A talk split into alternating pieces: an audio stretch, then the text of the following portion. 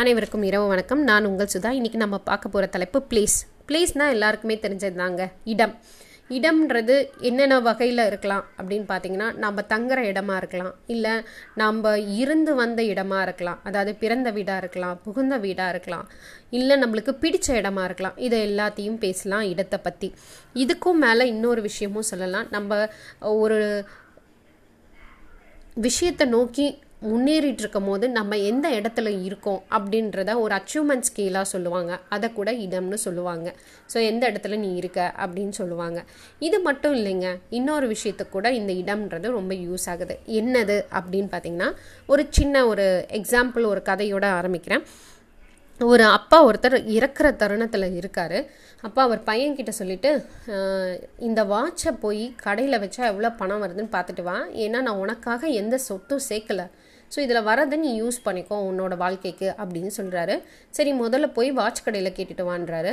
பையன் அங்கே வாட்ச் கடைக்கு போகிறாரு. அங்கே போனால் அந்த கடையில் அஞ்சு ரூபான்னு சொல்கிறாங்க. திருப்பி எடுத்துகிட்டு வந்தால் அப்பா அஞ்சு ரூபா தான் சொல்கிறாங்க. அது உனக்கு பத்தாதில்லை, சரி அடகு கடைக்கு போன்றாரு. அடகு கடைக்கு போனால் பதினஞ்சு ரூபான்னு சொல்கிறாங்க. பையன் திருப்பியும் வந்து அந்த அப்பா கிட்ட சொல்கிறாரு. அவர் ரொம்ப உடம்பு முடியாத நிலையில் இறக்குற தருணத்தில் இருக்கும்போது இதெல்லாம் நடந்துட்டுருக்கு. அவர் உடனே பதினஞ்சு ரூபா தான் தருவானா, அதுவும் உனக்கு பத்தாதில்லை, சரி இதை எடுத்துகிட்டு போய் மியூசியமில் எவ்வளோன்னு கேளு அப்படின்றாரு. ஸோ மியூசியத்தில் கேட்டால் முப்பது லட்சம்னு சொல்கிறாங்க. ஏன் அப்படின்னு பார்த்தா, அவர் அந்த வாட்ச் வந்து பார்த்திங்கன்னா அவங்க அப்பாவுக்கு அவங்க தாத்தாவோட தாத்தாவோட வாட்ச், பரம்பரை வாட்சாக அது. ஸோ அந்த பரம்பரை வாட்சை அவங்க வந்து அப்படியே தன் கூடவே எடுத்துகிட்டு வந்துட்டுருக்காரு. பரம்பரை சொத்துன்னு சொல்லுவாங்க இல்லையா, அப்படியே மாறி மாறி மாறி வந்துட்டே இருக்கும் ஒவ்வொரு தலைமுறையாக அப்படின்னு. ஸோ அந்த மாதிரி எடுத்துகிட்டு வராங்க.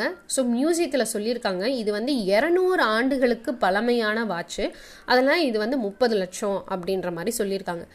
ஸோ அப்போ அவங்க அப்பா கிட்ட அவன் வந்து சொல்லும் போது, ரொம்ப சந்தோஷமாக சொல்லும் போது அவங்க அப்பா சொல்லியிருக்காரு, நான் இந்த வாட்சை விற்கிறதுக்காக நான் சொல்லலை, இதுலேருந்து உனக்கு ஒரு புரிதல் இருக்குது அப்படின்னு சொல்லியிருக்காரு. என்ன அப்படின்னு பார்த்தா, நீ என்ன இடத்த செலக்ட் பண்ணுறியோ அந்த இடத்துல தான் உன்னோட வேல்யூ இருக்குது. ஸோ இடம்ன்றது நம்ம செலக்ட் பண்ணுற இடம், அந்த இடத்த பொறுத்து தான் நம்மளோட வேல்யூன்றத கணிக்க முடியும் அப்படின்றத சொல்கிறாரு. ஸோ நம்ம என்னவா நினைக்கிறோமோ அந்த இடத்த நோக்கி நம்ம பயணிச்சோன்னா கண்டிப்பாக நம்மளுக்கான வெற்றி படிகள் இருக்குது அப்படின்றது தான் சொல்ல வரேன்.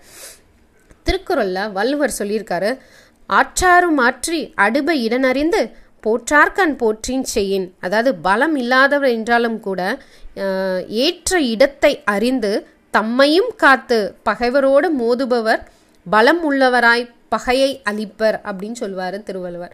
ஸோ இதில் மிகப்பெரிய விஷயம் என்னென்னா, இடத்தை பார்த்து நம்ம தாக்குறதில் கூட ஸ்டார்ட் பண்ணணும் அப்படின்றது தான் திருவள்ளுவர் கூட சொல்லியிருப்பார்.